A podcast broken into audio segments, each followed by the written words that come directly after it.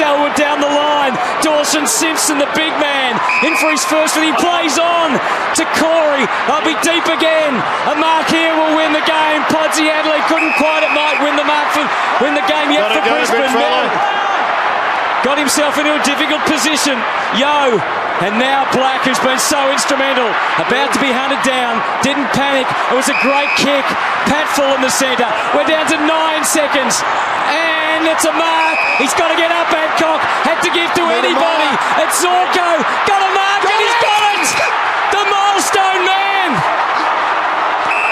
Siren sounds. And it's going to come down to Ash McGrath. This is better than a fairy tale. You can't dream these scenarios.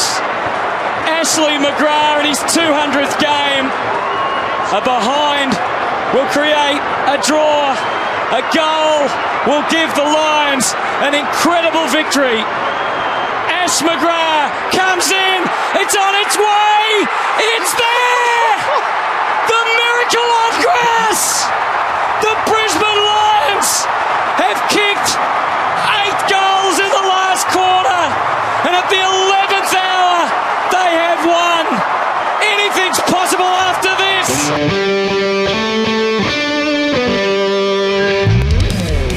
It was Sunday, June the 23rd, 2013, when football history was written at the Gabba. Geelong, sitting in second place on the ladder with only one loss from 11 games in the season, travelled to Brisbane in the Sunday twilight slot to play a Lions team stuck in the bottom four with just the three wins for the year.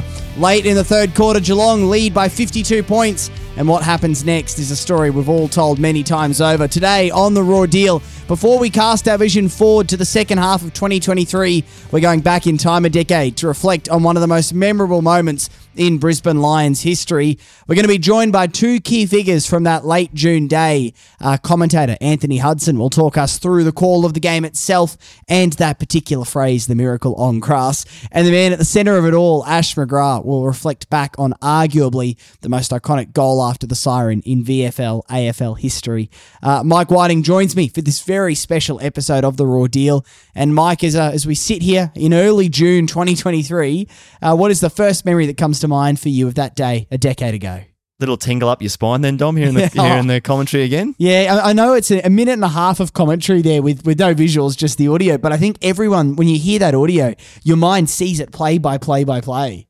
Absolutely, you do. I can I can see the whole passage. I d- don't need Hutto's commentary, but Yep. I loved how excited his voice got. It was almost like his voice was breaking there a couple of times. Yes. Towards the end, he was that high pitched. But first thing I remember is just the for me, it was the chaos in the media room, which I think would have hmm. reflected the chaos in the crowd. It was just so improbable. The whole comeback was hmm. just improbable.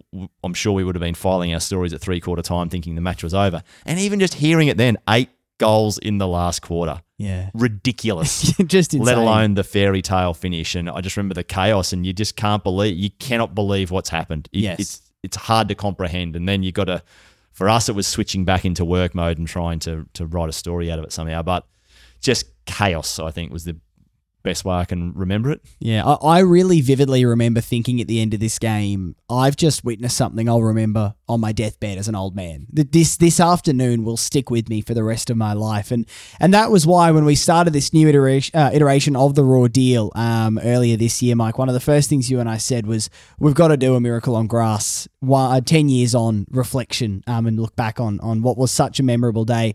Uh, can't wait to chat to Hutto. Uh, can't wait to chat to, to Ash McGrath as well. Before we do that, we're going to talk through the day itself from our perspective, share a couple of stories that some you may have heard, some you, you may not have before. Uh, I also want to go through all of the goals of the comeback. I've written down notes on the mic, goal by goal by goal, so we can reflect on that.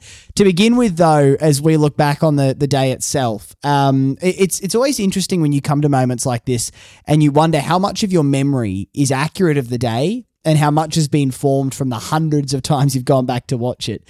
Uh, if I asked you for a particular sort of memory of the day itself, do you have any recollection of walking to the footy that day? Any recollection of what it was like afterwards? Maybe Vossi and the the post match presser. Do you have any of those memories at all? The only memory I have from that day, I don't remember going to the game. I remember in that era the thing I used to enjoy about going to the footy was maybe watching the opposition's best player. a lot of the time, Wow. whether whether it was maybe Geelong, although they were still such a powerhouse, then Hmm. didn't have that singular entity like a Gary Ablett who was at the Gold Coast or a, or a Nick Naitanui or someone. But I used that's what I I did used to enjoy about watching teams come to Queensland. How far things have come, hey? how far things have come. But the the one memory I do have is involves Ash McGrath. Actually, I'll get this story out of the way straight away. Was mm. following the match, we went down to the press conference and then the press conference to the Brisbane rooms. We're like, well, I remember there was me. Phil Lutton, who was a journo working, I think Phil was working for Brisbane Times at the time before he went to work for Sydney Morning Herald. I cannot, for the life of me, remember who the other journo was. Actually, I can't. I think it might have been someone working for AAP. There was three of us Sure, that went over to the rooms. Can we have Ash McGrath? No, the answer came back. Would you like Daniel Rich? Uh, no. We want Ash McGrath, obviously. but I do remember standing around for quite, and this this must have been, uh, this was quite a while after the siren. Maybe it was 30 or 40 minutes after the siren because I'm sure it would have been post the press conference because by the time you've written your story after that chaotic finish, you're basically going story straight down to press conferences, would have spoke to Michael Voss, would have spoke to Chris Scott, then over to the rooms, and there's obviously the Gabba is cleared by that stage. There's almost no one left in the stands. A couple of a couple of revelers might have still been there, um, finishing their final drinks. But we went down and we got knocked back the first time. But Ash did come out eventually, and he's. I'm glad we've got him today. He is. He was in his playing days quite a reluctant media performer. yeah, I remember. I remember you've told me these stories that he was one of the best at doing media, but so rarely would would Yeah. to do it. And I mean, what I don't understand, we might have to ask him him this a little bit later. But what I don't understand is, I would have thought, no matter how reluctant you were at doing media, if you have a moment like that, surely you go, yeah, okay, I'll bask in this for a little Yep. bit. But but even then, he didn't want to. He he wasn't initially keen, and I do think I wonder whether us being three written journos helped Ah, okay, because sure. he doesn't like the limelight, but maybe I think sometimes it's a little.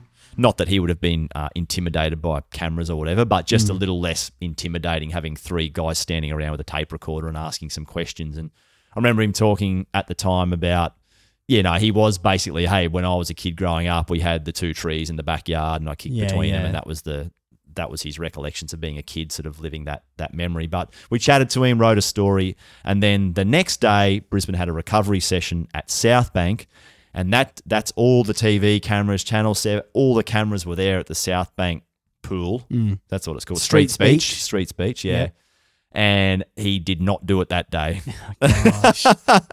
He's just like strutting around in the water. The cameras are like, "You're not putting Ash McGrath." up?" You know, he doesn't want to do it. So that so Brent Maloney, who had an amazing final quarter and a did, yes. massive impact on that game, did the media that day. So that's my memories from that day and the following day. Going back to, to mid 2013, who would the Lions media team have been back then? Who Dave Donaghy, He would have been the one hassling Ash to do media, do you reckon, back then? yeah, I, I reckon Dave and Was it still Kate as the Lions head of media? no, I reckon Claire Pettifor might have just started by then. Yeah, okay. Sorry, Kate. Yes. Stevens now, Kate Harkness, if I've got that wrong, but Yeah, uh, yeah. I think it's, I think I think Claire Pettifor had started that year. So, So they were the ones who would have been hassling could be Ash wrong. to. Maybe it was Kate. I'm not sure. But they would have been the ones hassling Ash Yeah. at any rate. Get get there and do the media. Um, Nah, I, I nah. wonder, surely as a media person, you'd know my one job for the year is to get him to do this. I just have to Yeah. make this happen.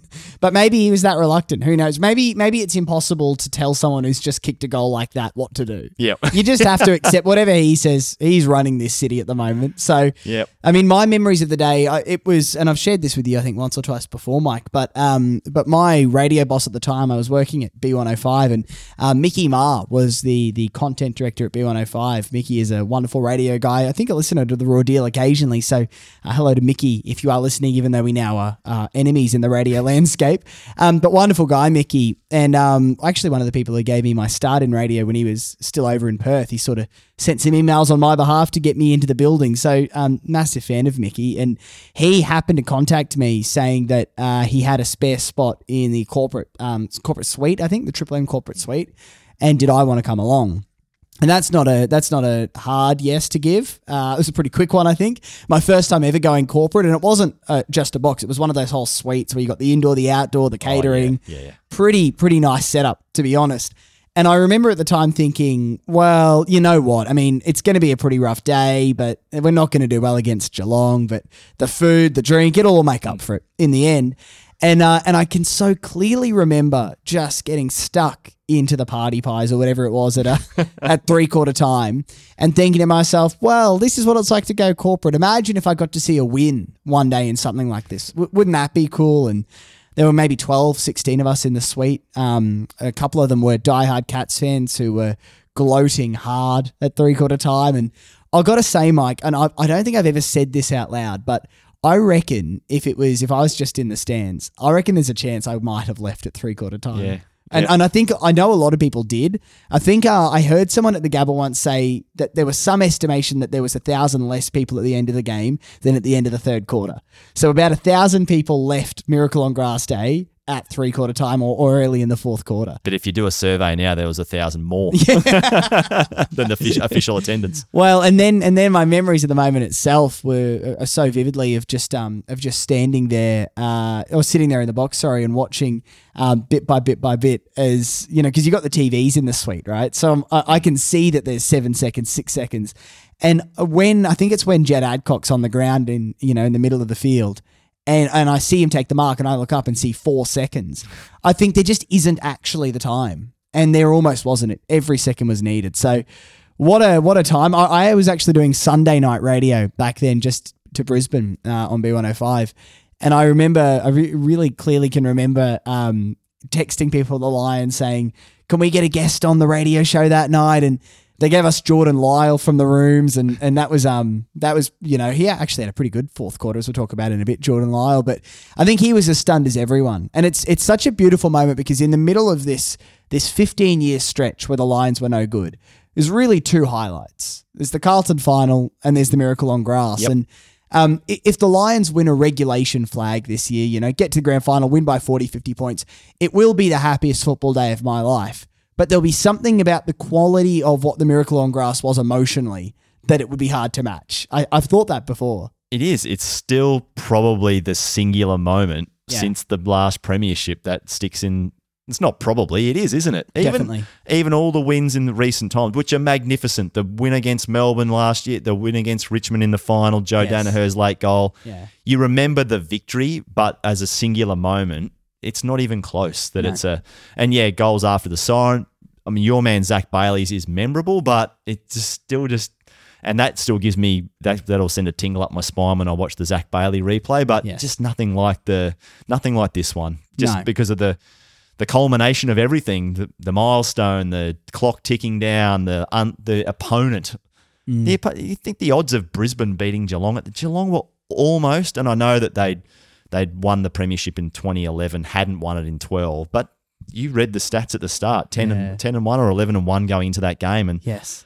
basically for 6 years they'd they'd probably lost about 20 games Yeah, like yeah. almost unbeatable for 5 or 6 years and the likelihood of old Brisbane who just struggling away trying to you know Mm. not the worst team in the comp but far from f- finals contention at that stage to to come back from eight nine goals down so unlikely just Yeah. the culmination of event the combination of events was so unlikely which makes it so memorable Well, I, I want to go through before we are joined by Hutto, which is a, a bit of a thrill actually to talk to Hutto. Loved his commentary for so many years, and so to have him join us is, is pretty great.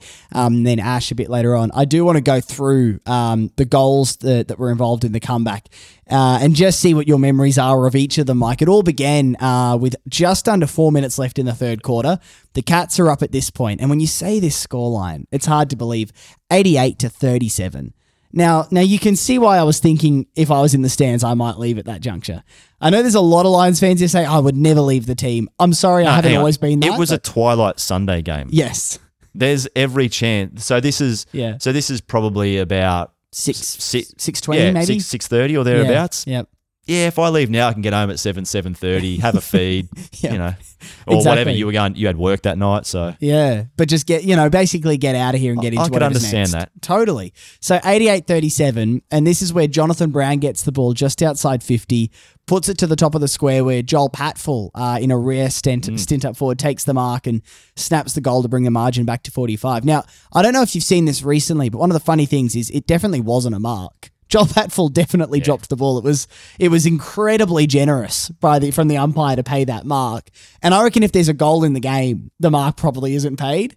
I think there's an element where at that stage of the game, they're like, oh well, give know. them one. Well, it's close enough, and Yep. you're probably not overthinking it too much. And Near and- enough's good enough when the team's fifty points behind. I know, and it's funny because if that mark isn't paid, which it shouldn't have been, the whole thing doesn't happen. You know, almost certainly doesn't happen because each moment, each second was needed, as we saw. So that's the, the first one. Joel Patfull kicking things off. Um, that was his second last year at the club, third last year before he he went to join the Giants and have a bit of a furor on the block. Yeah, Um, maybe which- third last. Yeah, I don't know how, when he finished. Yeah, how did that whole the block saga finish for him. Did you hear I any updates on that? No, I didn't. No. Yeah, okay. No. It sounded pretty messy for a little It while did. there, though, him and his partner. But, you know, he's got the 2013 uh, Miracle on Grass. He's got to a big role to play in that. He does, definitely. The next goal before three quarter time comes from a Daniel Rich clearance straight to a Jonathan Brown mark, 15 metres out or so, and an easy conversion. Um, this is what I guess set the scene. Uh, we're under seven goals now at three quarter time, but still, I mean, you've covered so many games, Mike, especially in that era. Y- You have how much of the article do you reckon you had written of your match report by by the time the fourth quarter started? I would say quite a lot, to be honest, because again, they're just such a strong team. You're going to the game assuming that Geelong was going to win when they get eight or nine goals in front. You well, this this job's done. I'm positive I would have had most of the article written. Yeah, right. Yeah, Po- right. Positive. Yeah. So then we enter the last quarter, uh, and it takes five minutes for things to get going. It doesn't happen straight away. I think it's five minutes of play before. Yeah. um, fif- 15 on the clock. yeah, Yep. with no no more goals kicked. When Stevie J kicks an awful grubber along the ground in the middle of the field, bounces off the boot of one of the umpires. I, I wanted to get that umpire on actually, Mike, but I couldn't track down contact details. Uh, ricochets towards Richie, picks it up, passes it to Zork, who slots the goal on the run from fifty. And I reckon this is the moment the thought first crossed my mind. Oh, it's not impossible. I didn't think it was in any way on the cards. Just a well, this isn't impossible, I guess. And uh, and and then moments later, almost immediately afterwards, Brent Maloney marks a poor kick in from Josh Hunt, I think, kicks it Was. from fifty, and now it's only twenty seven points. And this is the moment that the whole mood shifted at the Gabba, because we've now made four or five goals back, and now now suddenly there's a little bit of hope, a little bit of. I mean, this is when you would have expected a team like Geelong to absolutely clamp down and end the game. Um, but but this was really where things probably started to take off. 27 points is the stage where I'm watching thinking, okay, I've got to probably pull back some of the adjectives I've used about the performance. now, I'm not saying I would have Yeah. shit on Brisbane too much Yeah, yeah, because, like I said, there was a big discrepancy between the teams anyway. But like the the strength of the victory or some some of the adjectives you'd use about Brisbane's performance. This when you start, okay, I've got to probably readjust what I've written here. Mm. I'm not changing because it's still 27 points. It's still a pretty a pretty hefty margin for a, such a powerful team like Geelong. But that's when you're you're stopping and you're probably starting to watch the game a bit more. I think that's when I'm starting sure. to take a bit notice rather than just head down riding away when I've probably missed one or two of those goals. So this, yeah, mm. 27 points is the stage where you're genuinely starting to take notice and think, hang on, things have changed a bit here. A few minutes later, Tom Rockcliffe gets the ball on the wing just outside 50, centres it to Jed Adcock, who takes the mark, plays on, and uh, kicks a long goal from outside the arc. Do you, do you know, Mike, as I was watching this game back to reflect on it for this podcast, it struck me how many of these goals came from 50 or Long outside range, 50. yep. It's a lot of long range.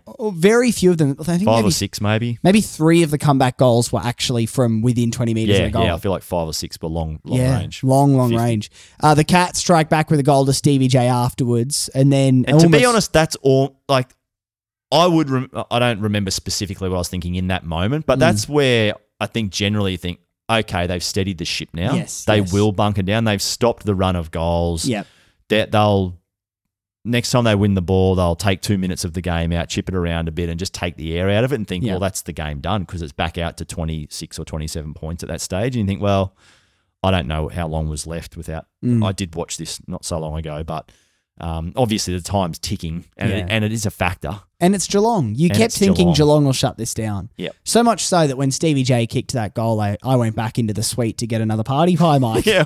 I was like, I was like, wow, we had a little bit of fun. I actually can remember uh, turning to a friend I was there with and saying, you know, if we lose to the Cats by under six goals, that's pretty Yeah. good. With how this game looked like it was going, it's a pretty good result, really. So I was ready for honourable loss territory. Yeah. And it does show how far we've come when 36 points would be an honourable loss, doesn't it? Um, then Matty Leuenberger goes up in the ruck, uncontested inside 50. Not quite sure what happened there from the Cats.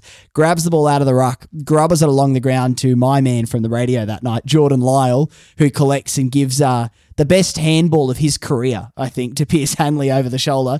And uh, Pearce runs into the open goal. And, and this is really where we realise we're on again because then I think it's the next clearance, the very next clearance with 10 minutes of play left, 96 to 76 to the Cats. The ball goes up in the middle. Leuenberger taps it down to Brent Maloney, who gathers, evades a Cats player, and kicks a still one of the great drop punts I've ever seen. 70 metres, I reckon that ball travelled uh, to go through the goals, bringing it back to 14 points. And at this stage, it's starting to, to seem like this surely isn't actually possible. Because that happened in such a rush, you're talking there from there was no goals until the 15 or 15 Yes. and a half minute mark. Yeah. We're at the 10 minute mark here, are we Yes, now? we are. And there's been four or five goals to one in that period. It Yeah. just happened in such a hurry. And the Maloney, that Maloney goal, Mm. aside from Ash's match winner, obviously, is the one that I remember the most vividly from the Yeah, from right. the contest. And and I don't need to see a replay to remember it. And that's the one I go straight to every time because it was Mm. like you described. It was just such a perfect drop punt on. You Yes. couldn't hit a ball better. No. Um, No way. He kicked it from 60, 65 and it sailed through. Like it was never, it was, it was never falling short. It was just a beautiful drop punt. And he had such an influential last quarter. And Mm. that's, yeah, like there's so, and suddenly there's so much time left. Yeah. Yes. There's exactly. actually time remaining now to, Yeah. You didn't want to cut it to the last second as they did, but there was time available, 10 minutes or so, and you less than three goals behind. does make me wonder what was going on in the minds of the Cats at this stage. Uh, you know, as such a pro team, are you thinking, is there still an arrogance or a self belief there that we're fine here? Or are you panicking? I don't know. It's don't want to say. talk on behalf of them, but I would think that if I was in their shoes, I'd still be thinking it's fine. Yeah, I agree. I agree. They had won without doing the numbers. They won. They they would have won over eighty percent of their matches for the previous five or six years. They were Yes. just almost. They were so difficult to beat, and they had won from every position Yeah. known. So you wouldn't. Mm. You just keep thinking, ah, you know. Um, Stevie J will kick another goal, or Paul- yeah, Hawkins will kick a goal, or Paul Chapman will do something, Yes. or you know, Yeah. someone Matt yeah Matty Scarlett still playing then I don't know but like you just think some we've got all these champions around us Yeah. Yeah. We'll, we'll be fine Well, and and they do pretty well because it goes quiet for the next five or six minutes of game time. Um, I think it's uh, there's maybe three minutes forty six left when something else happens. So there's a good, uh, well, good chunk of almost game, seven minutes of game time there where nothing happens and and Geelong do shut the thing down. Um, but then Pearce Hanley centres the ball to the top of the square. Jordan Lyles involved again, a diving mark that doesn't quite get there in time, but Again, in a moment of deft handball work from Lyle, he's able to get the ball to Ash McGrath, who passes it on to Mitch Golby, who curls it through from the pocket. And now we're at seven points with three minutes forty six left.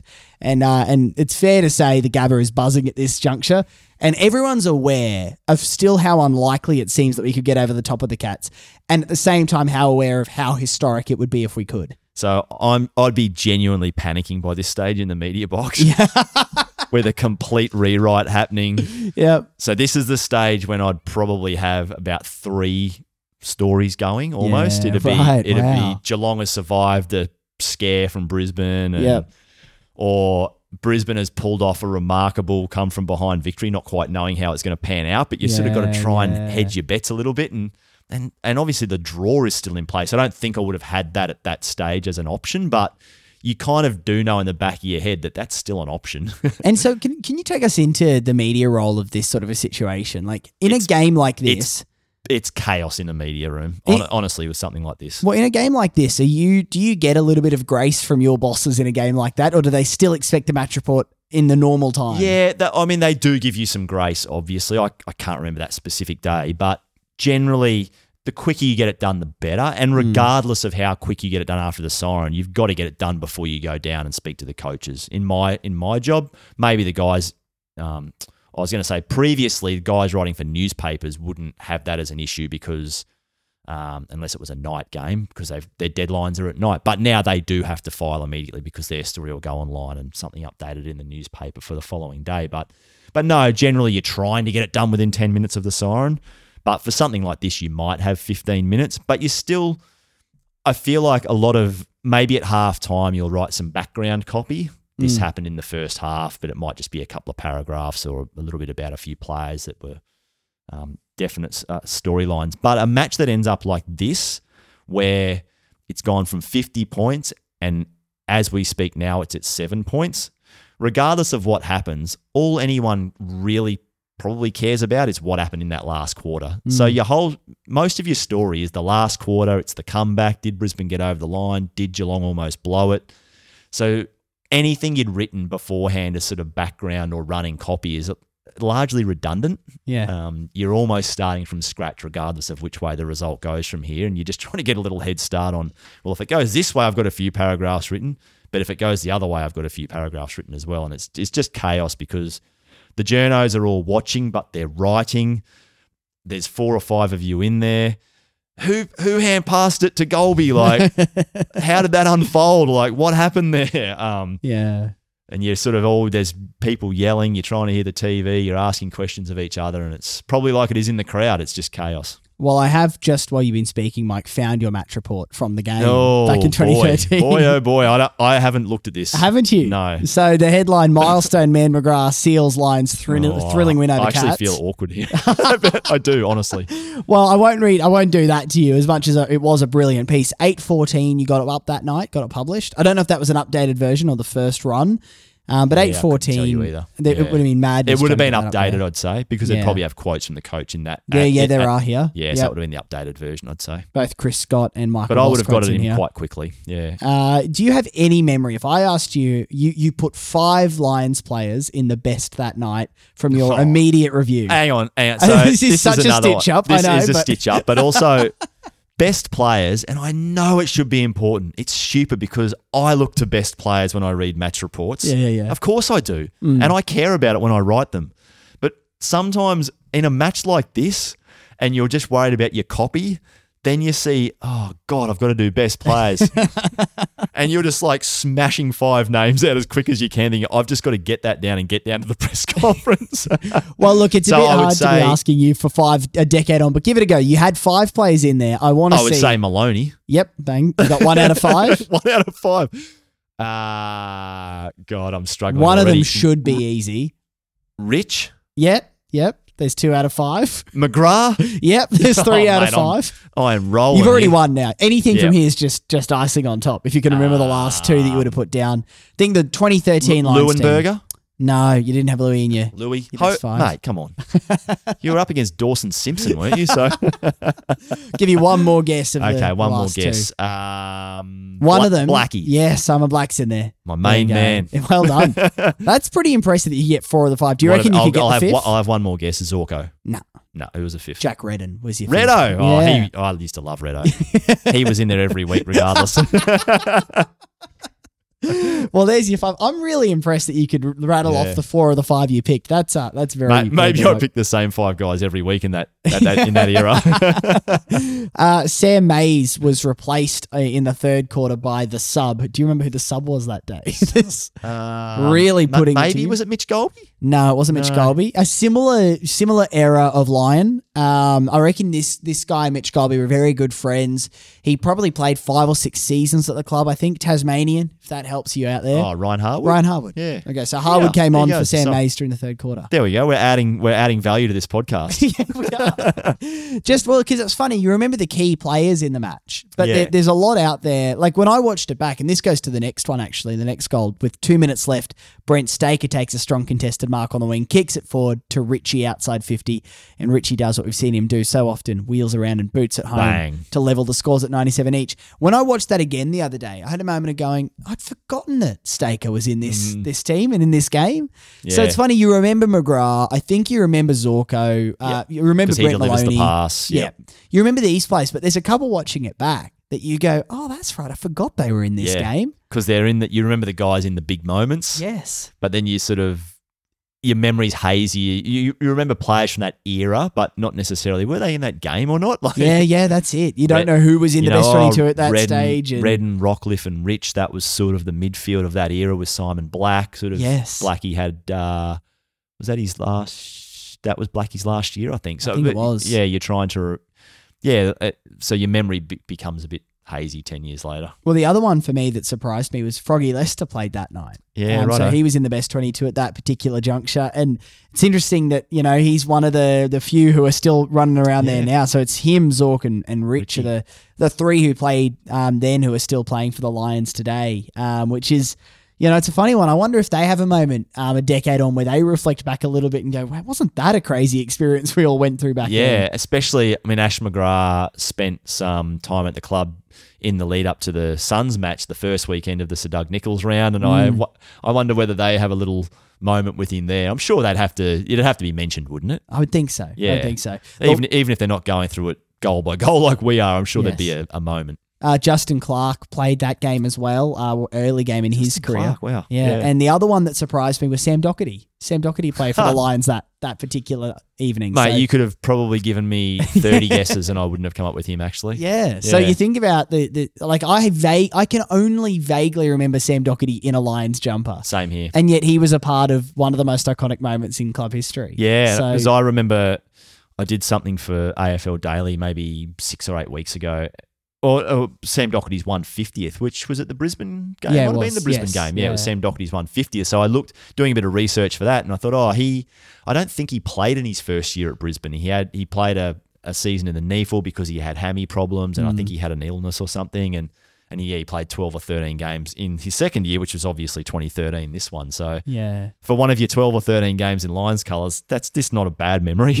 No, no, not a bad one at all. Uh, so look, after that, where famously Tom Hawkins has a See, chance. scores are level though. This is Yes. when this is when you are.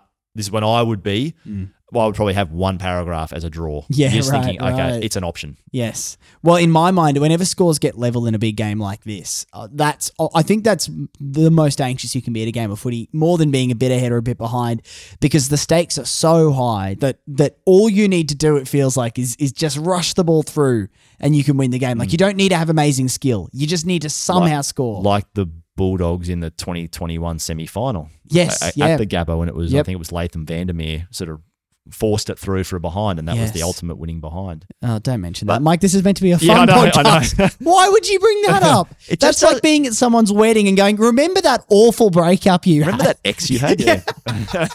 Why would you bring the mood down, Mike? Gosh, um, we'll have to lift it back up. It now. does make me think though. I mean, you're in a corporate box, so you don't know, and I'm in a media box, so I've I've got coverage. But this is obviously an era where Mm. we know the clocks at the ground are running up. Yes. People don't know how long's left. The our the AFL app, which counts down on the app, and you can see how long's left if you're Mm. plugged into the app now, and you you know most people in the crowd know how long is remaining now. I don't know whether that's the case in this game. No, well, back There's then the probably- AFL app didn't count down yet. I don't didn't think. count down. It- and even no, then, the signal it. it. was even somehow worse back then. I Yeah. don't know how that's possible. So maybe, But it was. maybe that maybe if you're listening on the radio, you've you've got an idea, perhaps. Yeah. Um, but this was a different era. Unless you're in a box watching a TV, Yes. the crowd doesn't know. Whereas now, they people can have the the counting up, counting down Mm. clock is a different conversation. But everyone knows now because. The players even want to know. That's why there's signs going up two minutes to go, one minute to go, 30 Yes. seconds to we go didn't even the have- bench. yeah, We there didn't were none of them back then. We did not know that. No. So the players are largely flying blind, looking at a clock that probably, I don't know how long this qu- quarter went, but I imagine it was very long because there was Yeah. a ton of goals being kicked. Yes. So they're probably looking at 32, 33 minutes. God, the scores are level. How long's left? Yeah. Yeah. And, Tom, and Tomahawk, got, you know, as I cut you off there, Well, that's what I was saying. That, and this speaking about just needing the one point. When Hawkins takes that mark, it was so gutting yep. because it seemed like there's no way Geelong can lose now. Yep. It seemed like um like either well, you probably would have backed him to kick the goal there, you know, nine times out of ten, Tom Hawkins. But even if he doesn't, take his 30. He'll take the 30. He'll at least score. And and we I can see that at that stage there's just over a minute left. Yep. The odds of Brisbane being able to do it again, you know, are, are very slim. Then he misses the goal. And at this stage, we're thinking last chance. And and I think it might have been Staker who kicks out and just bangs it straight down the middle. The, the Wolves is like a bit of a loose ball. Richie gets it, swings around, and uh, uh, at that point you're thinking we're a chance, we're a chance. The ball falls short. Geelong uncontested mark, and that's about the stage where I think everyone went, "It's not Yep. going to happen." Everyone thought it was over then. Yeah, that was our last roll of the dice. And then the most bizarre moment of the entire game continues to be Dawson Simpson getting the ball on the wing and playing on. Yep. Now you watch that back. He had some uncontested Geelong players behind him and around him. He could have kicked to, and instead he decides to play on. And this is where everything happens. Uh, so basically, Joel Corey sends the ball inside Geelong's 50. Dan Merritt takes a strong intercept mark, hesitates for a moment, handballs to Elliot Yeo. Yeo runs and kicks the ball to Simon Black. Blackie turns and spots up Joel Patfull just outside defensive 50. Patfull turns to the middle and gets it to Jed Adcock, who takes a mark in the center of the ground. He finds himself lying on the ground with only five seconds left. He hand passes from the ground to Dayne Zorko. Zork spots up Ash McGrath, who marks just on the 50 meter arc. And then the miracle occurs with 103 to 98 being the final uh, score of that particular day. I just looked up. That was Dawson Simpson's sixth game. Yeah. It was his fourth season. He was two games, one game, two games, and that was his first game of that season. So wow. inexperienced. So he's probably 22 or I don't know how old he was, but he was not not young in AFL terms, but inexperienced. And I'm sure Yes. he's looked back on that and. I mean, I'm sure he doesn't have a ton of regrets. It's one game in the middle of the season for Geelong, but it's, but yeah, it was a I doubt it's one he's watched back. no, I'll put it that no, no, no. You wouldn't think he would be watching that back in the same way that maybe the Lions would um, over the but years. just a freakish passage of play at the end there for Brisbane. Obviously, everything has to go right, but Black's kick, Mm. the awareness and vision from the back pocket to pick out a teammate. Yes. I mean, he doesn't know that there's 15 seconds left or whatever it is. He knows it, but he just knows there's not much time. And Do you know the moment for me in that, and we mentioned it a bit earlier, but it's uh, Jed Adcock understanding he had to handball I've off the got no ground. time. Yeah, Yep. like th- that's remarkable to me. When they don't have any way of telling the players, you would think the instinct would be to get, Get up, up. and run. Yep. And if he had of, we lose the game. But And- instead, and- he, he somehow knows off the ground. We just have And also go. credit to Zork for Yes. being available. yeah, Adcock's on the ground, probably looking up and just seeing Zork running as quick as he can as an option, and just knowing that time's an issue, a factor. And yeah, but yeah, you're right. It's the presence of mind in that situation Mm.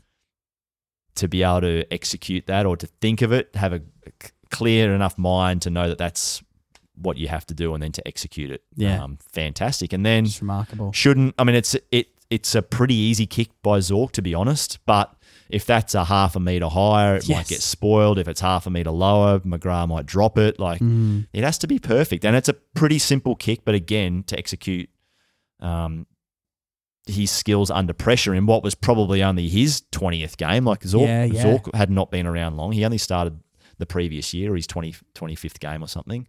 Yeah, great. Um, everything going right, and everyone thinking clearly and executing their skills under pressure. Amazing. I, I did think when McGrath took the mark, I, I, it's like time slowed down. I can remember this one really clearly that it, it was as if that 10, 20, 30 seconds before he took the shot felt more like five or 10 minutes. Mm. And I kept thinking he's probably going to miss. He's probably going to miss. But a, dr- wouldn't a draw be amazing for this Yep. comeback? How good would a draw be? I don't really think I let myself entertain the idea that it could be a win that he could kick that goal. Um, but but then when it happened, the euphoria around the Gabba, the shock, the disbelief.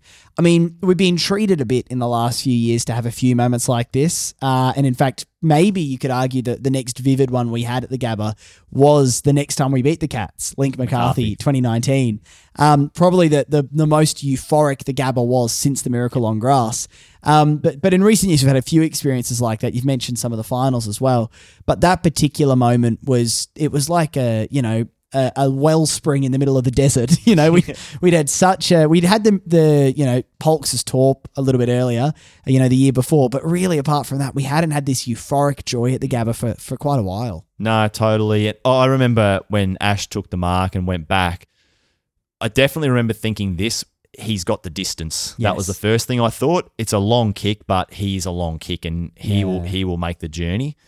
Um, and then, thankfully, I mean, this is a again a different perspective that we had than mm. most people in the crowd would have had. But we were obviously watching on the TV, and we got the behind Yes. the behind view. So well, it didn't start straight. It started just to the right of the goal post and it mm. just drew back. But maybe, I don't know about how much time, but it felt like about a second after it came off the boot that you knew it was straight. Yeah. And once I knew it was straight, I knew it was a goal. I was watching the TV, not the kick live, to be honest, because that was a better angle to watch it on. yes. Yes. So as soon as you could see it straight, I'm like, he, he's kicked it, and then mm. then my eyes diverted to the field and saw everyone jumping over the top of each other, and the the the pandemonium, the great word, like the pandemonium that was mm. on field, and then you're probably trying to process it.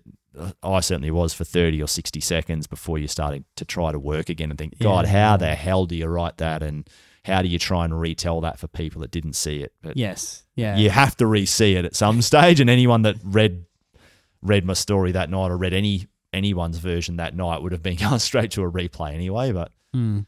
yeah, it was.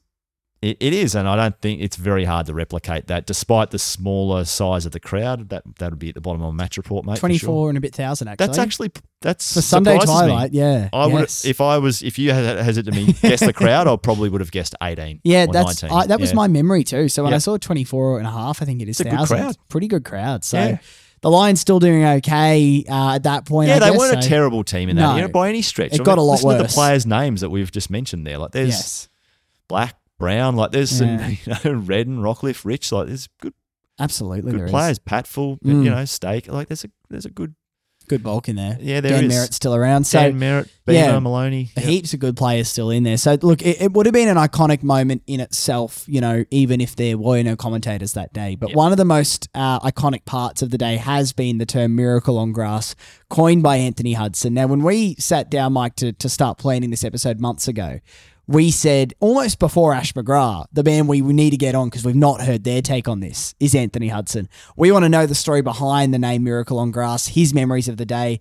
We want to see if this is possible. And we are so over the moon um, to have been able to have Anthony Hudson join us.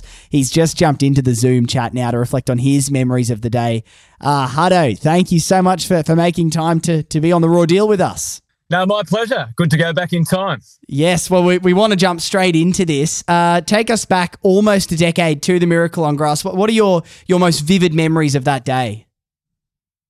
Um, it's a good question. It is always a little bit difficult to um, remember things accurately, or you, you remember um, moments and roughly um, what happened. But I guess probably you remember the video that gets replayed more than anything. But I, I certainly remember that um, it had been a tough time for Brisbane, and obviously I'd been lucky enough to call you know, the, some of the, the great premierships and the and the great moments, and things have certainly changed since then. I remember it was Ash McGrath's milestone game, and he probably represented more than anyone that period of uh, between um, or after the premierships, I suppose, where um, Mm. it, it had been a tough time for Brisbane. And uh, being a Geelong supporter, uh, I'd been lucky enough to call a lot of great Geelong uh, games through that time as well. So, yeah, to be so far in front, yeah, you just don't expect a team to come back from from that far behind. So, um, yeah, it was it was uh, yeah quite an incredible finish and and one in which uh, yeah I'll certainly never forget. I don't know if you do remember specifics, Huddo, but I, I did. Go, I had to go back and watch the the highlights of it before we spoke to you, actually, just to jog my memory. But Brisbane was obviously down by more than fifty points. When do you get a feeling that? Hang on, maybe this comeback's on as a commentator. You're obviously trying to keep the audience engaged, but when do you get the feeling that hey, this there might be something more than just a couple of consolation goals here?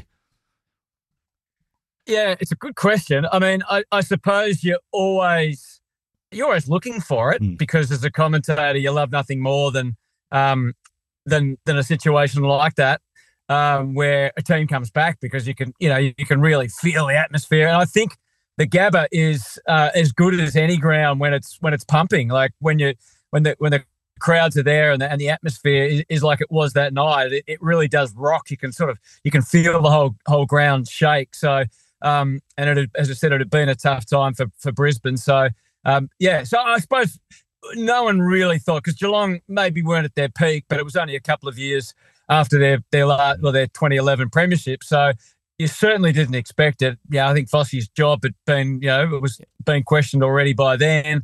Um, so you're not expecting it, but 50 odd points, yeah, that's that's far fetched, isn't it? but as a commentator, I suppose part of our job is to try and sell the case that a team might get hot and come back and and then when it happens, you're probably as surprised as anybody. So, um, yeah. So I don't, I don't know at what point in that game that I actually thought it was going to potentially happen, but um, but yeah, once it does and once they get rolling, it's uh, it's pretty amazing to be to uh, to be part of it.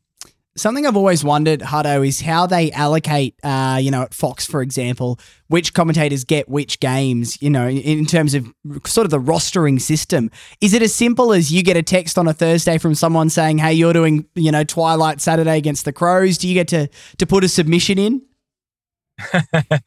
no, no submissions are accepted. I'm afraid uh, we get our roster about six weeks in advance, or we get sorry, we get uh, a, a, lot of about six weeks worth of games. So uh, whenever that comes, and uh, every now and then it gets changed for one reason or another.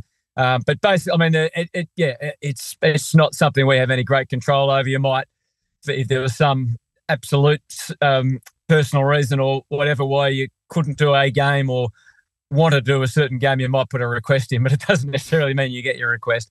So no, I mean it, it it's it's structured just yeah around how they how they like to uh, distribute the commentators. So yeah, it's um it's not something we have much much control over. You definitely look at your roster and go, oh, that's a good game, and yeah. obviously, so that's yeah, the good games are kind of shared around a little bit, I think, as much as anything. But they also like to put people with certain other people at certain times. Well, that actually leads me into the question because I'm, I'm wondering when Anthony Hudson of 2013 got the roster and saw Sunday Twilight at the Gabba, a struggling Brisbane against a dominant Geelong, were your thoughts, oh, this is going to be a bit of a, a, a bit of an onerous trip to Brisbane for, for nothing that competitive?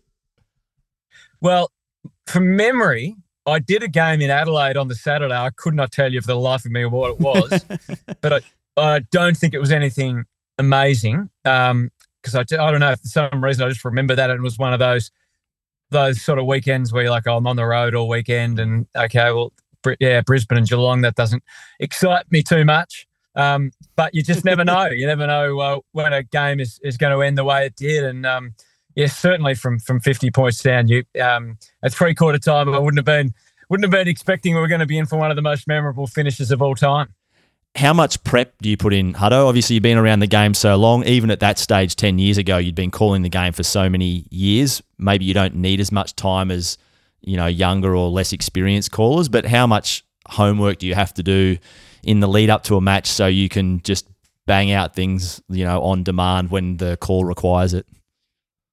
Uh, it's a good question. It's not something that I don't think it doesn't matter how many years you've been doing it it really changes too much. it certainly hasn't for me. Um, you just you have to put the the prep in in because there is you know there's 18 teams as there is now, which means there's you know 600 odd players. It means every week you you're probably doing two or three games mm. a weekend, so it's a lot of players and six teams to be across, and you've just got to know.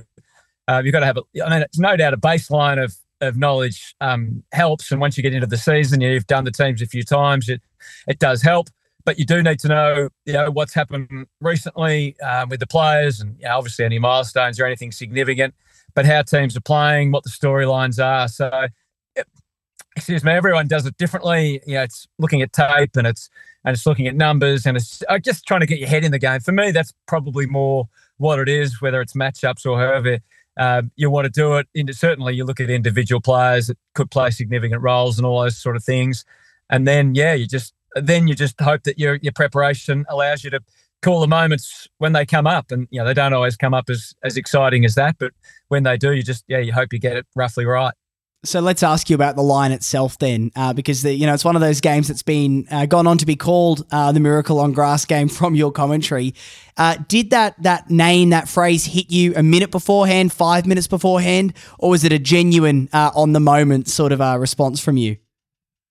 Well, I'd love to say it was a genuine on the moment response because they are your favourite ones, I think, as a commentator. And I think, um, yeah, when things and lines or words come together just instinctively, it's it's fantastic. Sometimes it happens. Sometimes there's just nothing there.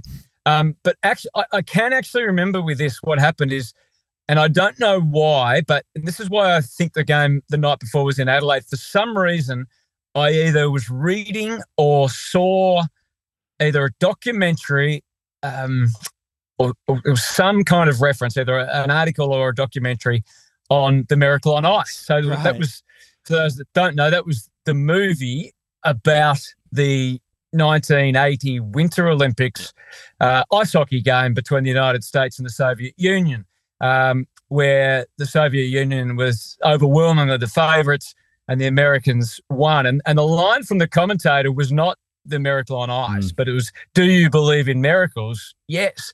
But the movie was called The Miracle on Ice.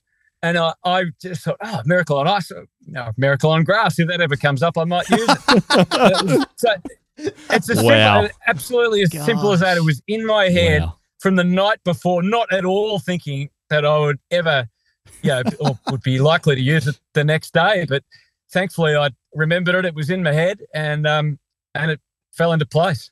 That's incredible because it's wow. the it's the perfect game to use it on a fifty point comeback underdogs. You blah, wouldn't blah, want blah. to burn that on like a four goal comeback no, or no, something no. only to realize you'd missed the moment a week later. That's amazing. Yeah. yeah. So are you a sorry mate? Are you a are you a sports uh, nuffy or sports nerd or maybe just a, a a guy that looks at other commentators to to learn things or just intrigued about the Miracle on Ice. So you've obviously done a little, you know, you're interested enough to watch that movie or read up on that. Is that something that you do regularly in other sports? Um, not not a lot. I mean, I do. Yeah, I do watch. I'm not a mad US sports watcher, but I, will watch. I'll watch the sports at the peak end of the seasons. I'll, I'll, definitely take an interest in how they're commentated, whether that be the you know the EPL or the NBA or the NFL. And you know, now I guess now more than ever, you come across clips of good commentary or, mm. or so forth. Um, but uh, I don't go seeking it every week or anything like that. No, but if I come across something or someone sends something and there's a good line in it or, or whatever, I'll think, well, you know, can can we apply that to our game? And um, often, often you can't, or it, uh, it, you don't get the appropriate time to do it. But yeah, in this case, it all it all fell together. I'm curious. You, mentioned you're a, a, Cats fan, and so many of your iconic commentary moments feel like they've come in games that the Cats have agonisingly lost. Whether it's the miracle on grass, the famous Nick Davis moment in the uh, the Swans Cats semi final, uh, is that something that that you have noticed yourself and have maybe laughed at as well over the journey? Yeah, yeah. It was pointed out to me the other day actually by um, a couple of people at Geelong, funnily enough. But yeah, I mean, obviously that the Nick Davis one was, and that was a time before Geelong had won a premiership in my lifetime. So, you know, the said, but I don't believe it kind of had two mem- two meanings. It had the meaning for the Swans and the great goal, and had the meaning for the Geelong supporter who'd suffered that heartache many, many times. So you, you absolutely could believe it. Um, but the, I, I, suppose the backstory to to the Brisbane one was uh, my oldest daughter was about six or seven at the time, maybe not even that, and she'd taken a, an interest in footy, you know, maybe only a year or so before, and um, or and had really got into it at that time. And she'd really only ever seen Geelong win. I mean, she'd she'd been alive for three premierships in about six or seven years. wow. Um, and and she was watching um, at home, and uh, from all reports, didn't handle a loss very well. from fifty odd points down. So yes, there was a personal uh, personal touch about that as well.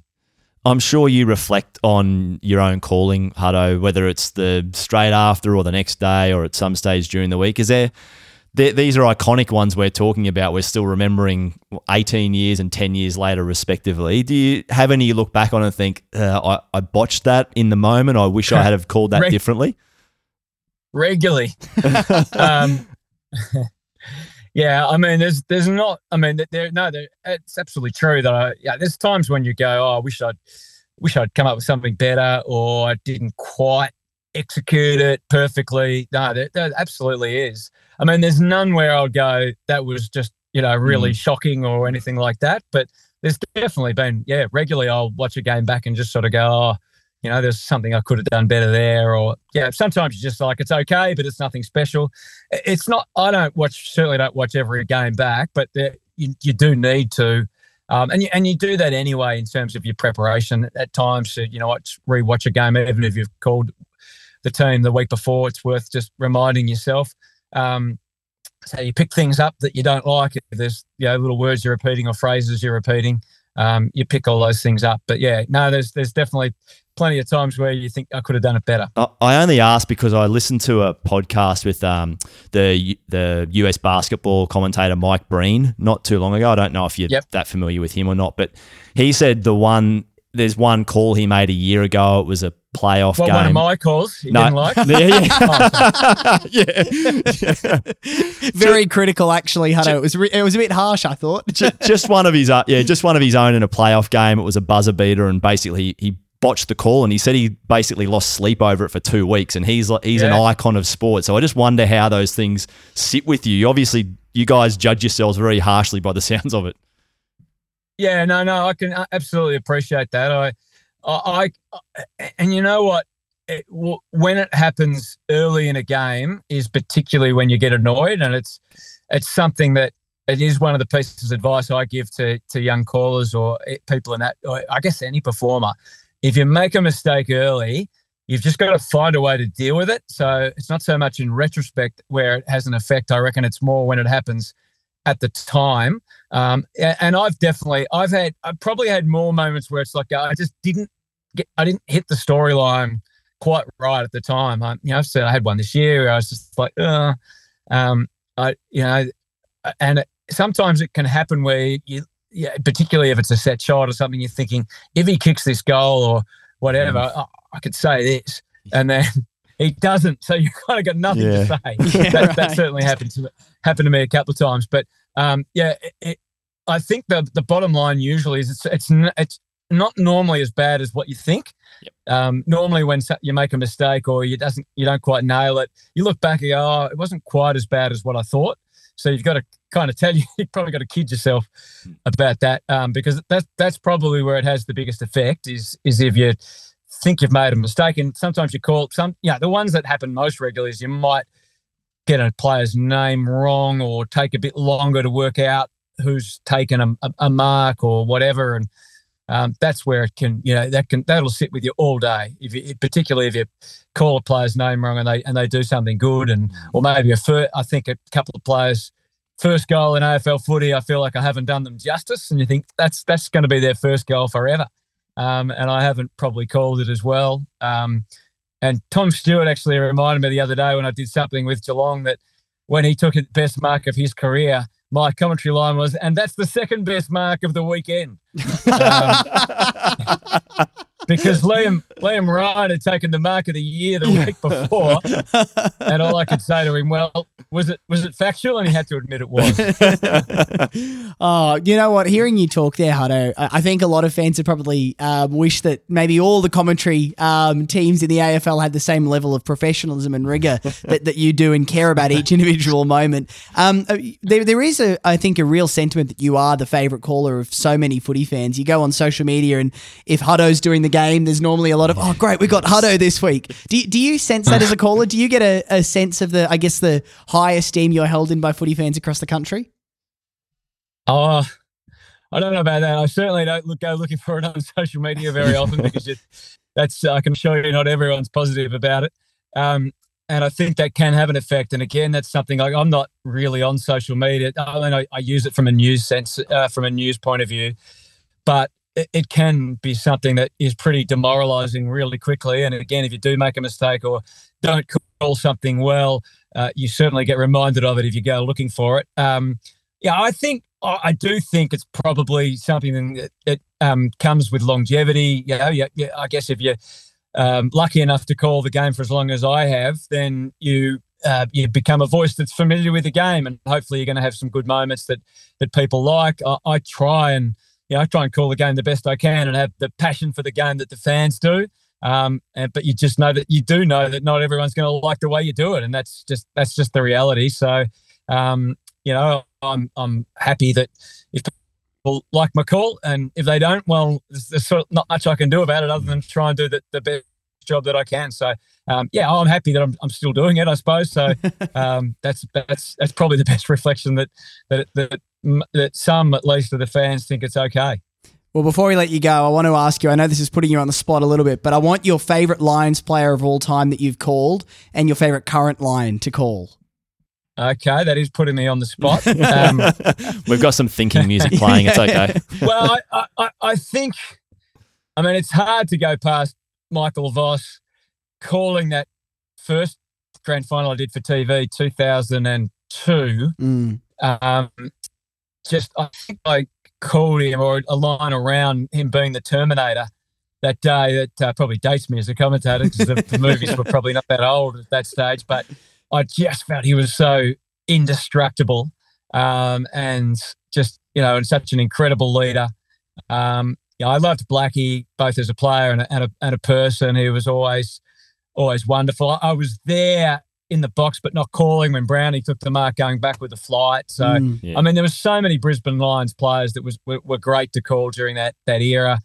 Obviously, um, I, I wasn't calling the moment when, uh, but Quarters was Steve Quartermain with the with that with with Acker kicking his goal. So I haven't answered your question very well. I've just I feel like a player reeling off reeling off all the, all his teammates.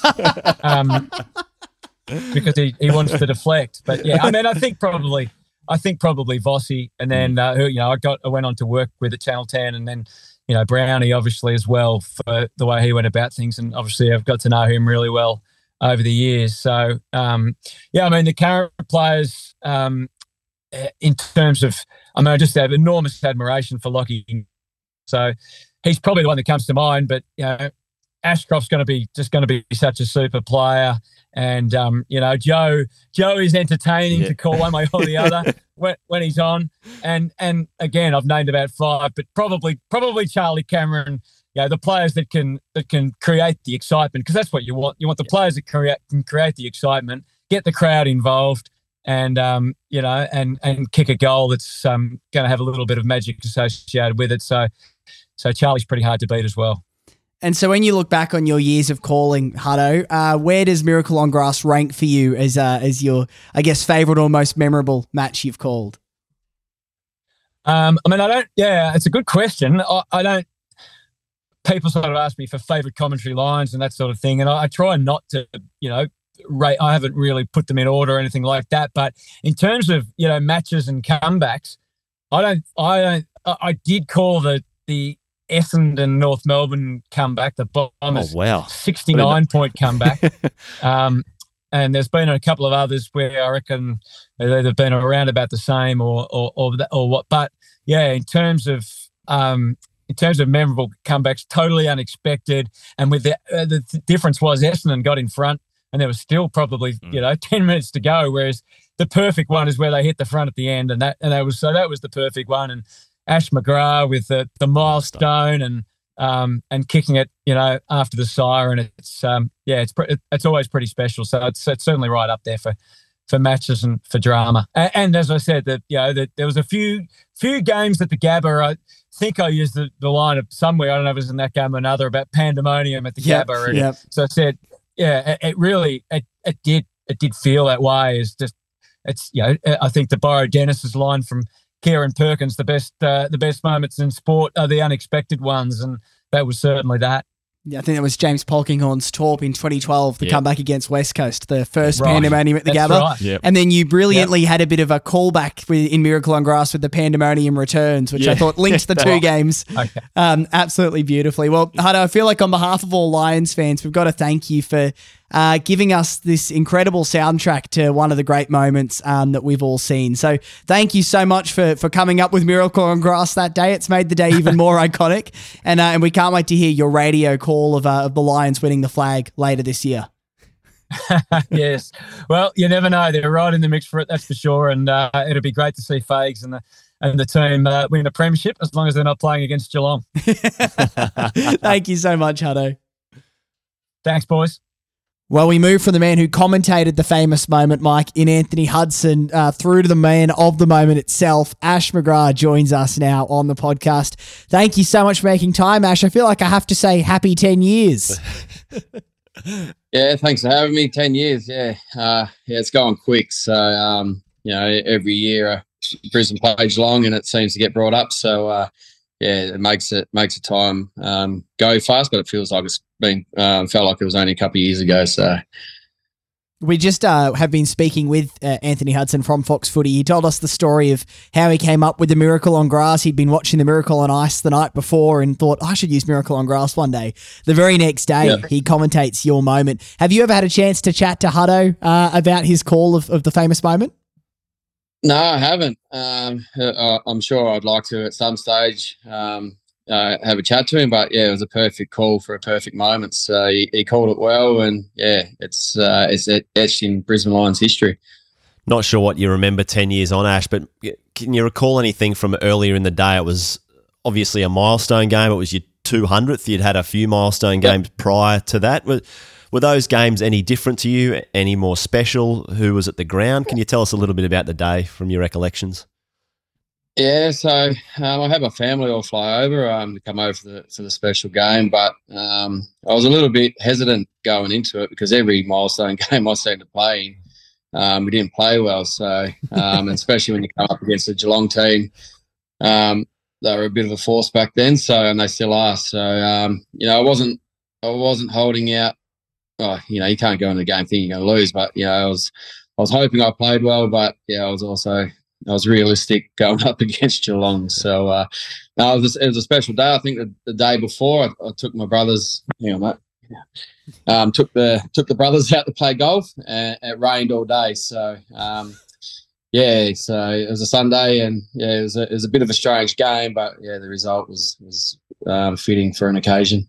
Now, I reckon most Lions fans have watched, particularly that last playback, probably the, the last quarter itself, maybe a couple of hundred times now. How many times do you think you've watched it back over the decade? Uh, not not too many, mate. Um, my my my son Chase, he he loves watching it. Um, but it's been a bit of a, a blessing and a curse. Um, you know, I'm, I'm known as a, as a miracle on grass man, but um, when you're out having dinner or out, out in the shops, um, everyone comes up and, you know, you get some good good people that in, really enjoy the game, but I reckon probably 80% of the people have come up to me and said, I stuffed their multi. So um, it, has been, that's why I say it's been a, a, blessing and a curse at the same time. It's a blessing for you, though, and a curse for them. Yeah, that, that, that's just, that shows how much of a problem gambling culture has become in Australia, that an iconic moment is known for messing multis up. That's awful oh yeah. So I said, mate, you should have picked this. Um, you never know. Sun, late Sunday Arvo coming up to the Gabba. Um, you know, it, it, just it was our home deck and our conditions, and yeah, the way it panned out, you couldn't script it any better. Obviously, the game was going Geelong's way, leading by in excess of eight goals late in the third quarter. What, what do you remember about the wheel turning and the, the comeback starting to happen? Yeah, well, they were up and about uh, for pretty much three quarters, and I remember I think we kicked the last two or three mm. um, going three quarter time, and I remember Vossy, he actually said like we're in this, and you know, being an older player, I was like, mate, we're fifty two points down. uh, probably trying to keep it up, but I, I was looking and going, gee, I, I, don't think we are in it. But you know, stranger things have happened, and he just kept saying to us, you know, believe in in our process and our game plan, and he kept reminding us that you know this is our home deck, um, and you know the weather, the humidity, and we got a little bit greasy and we train in that weather. So um, it's funny that when I speak to all the family and friends that came across, I actually stopped watching the game. They were in a box, so they were actually uh, tucking in everything that comes with sitting in a box and yeah, it's it, it, was just amazing that you know, bloke uh, Brent Moloney turned it on the last quarter. Yeah. Simon Black really played well, and you know, once we got two or three goals and it rolled into four goals, um, I thought you know, Vossy might be onto something here, and um, I think uh, I think Stevie J might have kicked one to stop the mm. momentum, and then um, yeah, I thought may, maybe that might be it. But yeah, the boys uh, the boys piled on a few more, and once we got the Gabba crowd behind us, I actually started to think, yeah, we're a chance here, and yeah, the rest is history. We have just been going through the the goals, uh, the moments goal by goal from the game. We did about forty minutes, I think, Ash, just going in depth about every single moment that led up to to the key, uh, the key moment at the end. Can you take us into any memories you have about what went through your mind once you'd taken the mark? Because you have about thirty seconds between that moment and the moment of truth. Do you have any recollection of what was rolling through your mind at that point? Well, when I took the mark, uh, I actually cramped up in my left leg, in the left calf. So I was like, well, here we go. But I just remember Dayne Zorko and, and Brent Moloney and Ryan Harwood just coming up and saying, please kick this goal. uh, and uh, you know, we can probably say it now. We're all going to go out for a few quiet drinks afterwards. And Ryan Harwood actually said to me, he goes, mate, how good are the beers going to taste if you put this through? So just put But, you know, everyone asked what was I thinking, but I just went back and went through my the process of my goal kicking routine. Um, I knew if I knew I had the distance in me, but if I just went through and because uh, I remember uh, it would have been a couple of years beforehand, I was we played Geelong up at the Gabba and Steven Motlop uh, came up to me. I was having a set shot and called me turtle guts. Um, and I still remember that because I've watched uh, I've watched that game and you can actually see me walk in with a bit of a smirk on my face. He actually he actually put me off. So um, if you watch Steven Motlop, he actually sprints over and stands there, and I, I, was pretty much blocked him out. He was he was calling me turtle guts again, and um, yeah, I knew if I just went through my routine and and hit it, it, it, would, it would make the distance. So and I always tell people it didn't come off come off pretty. It was it was tracking for the right hand goal post and actually tracking to go through for a point, but uh, with about I don't know about ten meters, twenty meters to go, it actually started to curve and uh, just snuck through, which is great. Now, your my memories of you as a player, actually, you're a pretty calm customer, pretty cool. Not, not much seemed to phase you. T- tell us about the excitement that went through your body when you realised that you kicked it. Oh, yeah, it's a bit of a blur. Um, you know, uh, it was a, it was a special day because um, going into Christmas um, of 2012, my, my dad passed away suddenly um, a couple of days, uh, about a week and so before my wedding. So mm. um, when it went through, um, I kind of pointed to the sky and um, yeah, I, I was. Yeah, Cliffy probably pushed the ball through. To be honest, I always say that, but um, yeah, it's hard to kind of remember what, what was going through my head. It was just one of those moments that um, happened so quickly. But it was just the, the relief that it went through and the excitement of, you know, finishing off the uh, good work from the boys in the fourth quarter. We have been chatting on the, the podcast a little bit, Ash, about how you, you weren't the biggest lover of doing media when you were in your playing days, and how actually you, you sort of resisted doing media, particularly the next day at the South Bank Recovery. You didn't want to front the media. I mean, you've had one of the most iconic moments in the game's history, and you don't want to do the press conference. Talk us through that. Oh, mate, like I said, we, we were going to have, uh, we were going to go out for a few quiet drinks because um, it was also Blackie uh, game breaking record the week before. So it was a bit of a celebration of both me and Blackie. So um, had a mate organise a, a, bit of a function at the Story Bridge and um, yeah, it might have got out a little bit of out of, out of hand. So I was probably not. uh, well, that answers a decade old mystery about why you didn't want to do media yeah. the next morning. Oh, no, it's funny because um, I always talk about the miracle on grass, but what happened at the Story Bridge when I first walked in, I I chucked twenty dollars in the pokies and um, ended up walking out pulling out thirteen hundred. So uh, wow, it was a special night. So yeah, wow, but, um, what a day in your life. yeah, Brent Moloney did me a solid. He uh, he seen me in the car park, and I said, "I can't front the media." I said, "I said you're gonna have to do it." So I just walked quietly, walked through, and uh, uh, Big Beamer took the took the reins for me. Great memory, Ash, because I remember it distinctly being Brent Moloney that stepped up and did it. yeah, I was like, yeah, he's. I just said, mate, you might have to take this one for me, mate, and uh, make sure you do a good job. Yeah, that's amazing. Uh, well, another part of the, the, game I wanted to ask you about was the fact that your former teammate Chris Scott was the the coach of the Cats, and there's those shots of him looking furious on the boundary line as it gets closer and closer. Have you and Chris ever had a conversation about that that moment? No, not yet. Um, maybe uh, this year, if we mm. if Geelong don't make the grand final, we might uh, be able to have a bit of a chat about it at the, the 03 20 year reunion that we have in Melbourne. So. Um, yeah, I might have to might have to have a yarn to him because I've seen the vision too. He wasn't too happy. Um, it was just lucky enough that uh, Dayne, Dayne Zorko, I actually said to him at three quarter time, is there any chance you can lower my eyes? Because uh, I think it was Josh Hunt was playing. I mean, he was actually going back towards goals and I was able to tick lead a few times and he, and he missed me in the third quarter. And um, yeah, for once he lowered his eyes and was able to hit me on, on top of the 50, which was good. Isn't that perfect? That's a great recollection of that yeah. because um, yeah, it was Zorko obviously that got the handball from Jed Adcock and, and hit you up on that short lead. It must be um, just a slightly changed track here a bit, Ash. The the 03 reunion, you've mentioned it there. It's a few months away, I know, but um, you must be looking forward to that. Yeah, I think the club might be organising one um, before us players organise one. So uh, um, I think, from what I've heard, they might have one on the weekend of the bye round between um, the end of the season and the finals. So it's always going to be tough trying to to get all the boys together with so many boys uh, coaching at the mm. moment. So you know, Martin Pike and and a few boys were the leaders last year, and getting the boys all together at the Royal Derby in um, in Fitzroy. Mm. Um, so yeah, Pikey will um, hopefully get a few texts from him soon to say, "Look, boys, we're going to do it again." Which is last year was a real good day, because most of the O2 boys and a few of us O3 boys flew across for it. So um, yeah, it's just a special moment um, to uh, to get the group back together and reminisce on on the stories of the of the past. You have just been a bit involved with this year's group, obviously, uh, alongside Des Headland uh, designing this year's Indigenous Guernsey, and, and we did see that you were in town briefly. Uh, do, do, you reckon this group's got what it takes um, to do what you did 20 years ago with that 03 group? Are you tipping the Lions for, for the flag this year?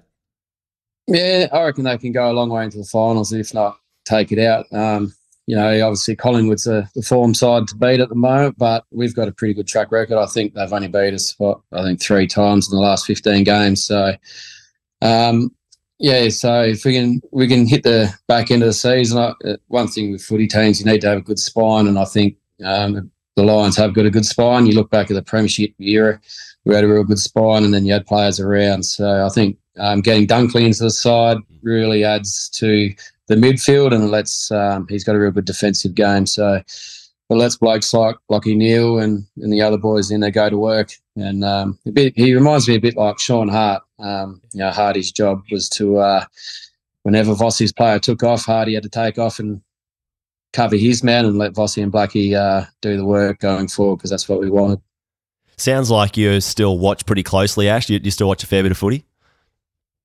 I don't watch too much, mate. I, I watch the watch the Lions games. Yep. So me, me and Chase sit down and watch it. He he decks himself out in the beanie, hoodie, and flags, and so um, I, I, try and watch the game, but he's too busy waving flags or, stuff like that. So, um, yeah, so hopefully they do go a long way into the finals because I remember last year uh, when they got knocked out, I had to console him for about an hour to try and say, mate, there's always next year, mate. We'll, we'll get there at some stage.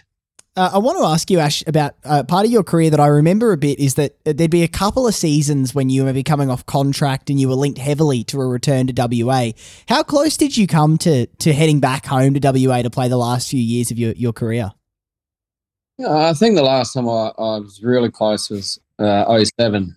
Um, yeah, I just I was just a bit flat in Brisbane, and um, yeah, the, the the old pull home was was quite strong. Um, but it wasn't until I actually went on the off season, went home, and um, you know, my brothers actually said, "There's nothing much back here for you, mate. Like everyone's working, all your friends, you know, work work nine to five, Monday to Friday, and you know, I, I actually sat back and you know, you'd only hang out with your mates Friday to Sunday, and then I'd sit there and do my own thing for a bit. So, and then I then I I actually cut my my holidays short in 07 and came back came back to Brisbane and yeah, I just just sat back and said, you know, I wanted to become a one club player and get my name on a locker and all that kind of stuff. So um, I'm glad I did it. Um, and it got to the end of my career, and you know, when I finished up with the Lions, I, I, I thought, you know, maybe I've got one or two years left, and I thought about, do I have a look at the Gold Coast Suns or another footy team? But you know, the to be a one club player, and I love Brisbane so much, I couldn't see myself going anywhere else. And you did have so many highlights in the uh, the Brisbane jumper. I'm curious if we asked you. Obviously, the miracle on grass has to be your number one highlight. Is number two the the goal uh, against the Swans from about 80, 90 meters out, or or what would you say your second highlight is? Number two on the list of your career. Uh, I reckon the miracle on grass one's number two. Okay. Um, Yep. that that that Sydney goal um, in the prelim um, is probably my favourite memory of my career. Um, you know, in 03, you know, I, I was out of the side. I think it was around you know, 20 or 21, and I came back in. Craig McRae got injured. And I kicked six against uh, the Bulldogs in the final round, and that kind of um, showed Leigh that maybe I can be a forward um, going into the finals. And um, that game, uh, the prelim, you know, I think a few people might have thought we were done at that stage, and I think Sydney were kind of they had a bit of a, a run on momentum going, and yeah, it was just one of those ones where yeah, I smothered the ball and. And if I, I look back on it now, um, if you watch behind the goals vision, uh, Alastair Lynch was standing about 50 metres out all by himself, and I've just slammed it on the boot. And I thought, geez, I've missed one here and chase it. And yeah, when I seen the ball roll, roll, roll, and just finally finish up 30 centimetres over, it was, it was excitement that the ball went in, but relief as well because, uh, you know, I, I, missing that missing that play, Lynchy, um, I was half expecting uh, the runner to come out if it hadn't gone through to say, Ash, come sit on the bench, mate. So Uh, we did have your old coach Leigh Matthews on the podcast uh, at the start of the year, and and we like to ask anyone who is involved in that premiership team um, this question. You got a bunch of you guys are, are coaching. Obviously, the Scott brothers, are senior coaches, Vossy's coaching, Craig McRae's coaching, uh, Lepper has coached. If we asked you for one more name from that premiership group who you think will uh, go on to be an AFL senior coach one day, or is the most likely to, who, who would your inkling be? Um, I, I think someone like a Lukey Power, or even um, you probably wouldn't want to do it, is Nigel Lappin. Um, he sees the game really well. Um, I know Blake Caracella was only on the team for a short time, but you know he's doing really well in the coaching ranks as well. So the one thing with Leigh, he was a great leader of men, um, and you know I look back now and he shaped the person I am today with all, all the uh, characteristics that I hold dear. And you know Leigh was the one that pumped that into me as long as well as my family. So yeah, Leigh, uh, you know, you take it for granted when you're playing that you're being coached by Leigh Matthews. Um, you know, he can be scary and and he and he, he's a great bloke. But I look back now and I shake my head thinking, you know, one that I played in the champion team and the players that I got to play with, but also I was coached by the greatest ever footy player and, and footy coach.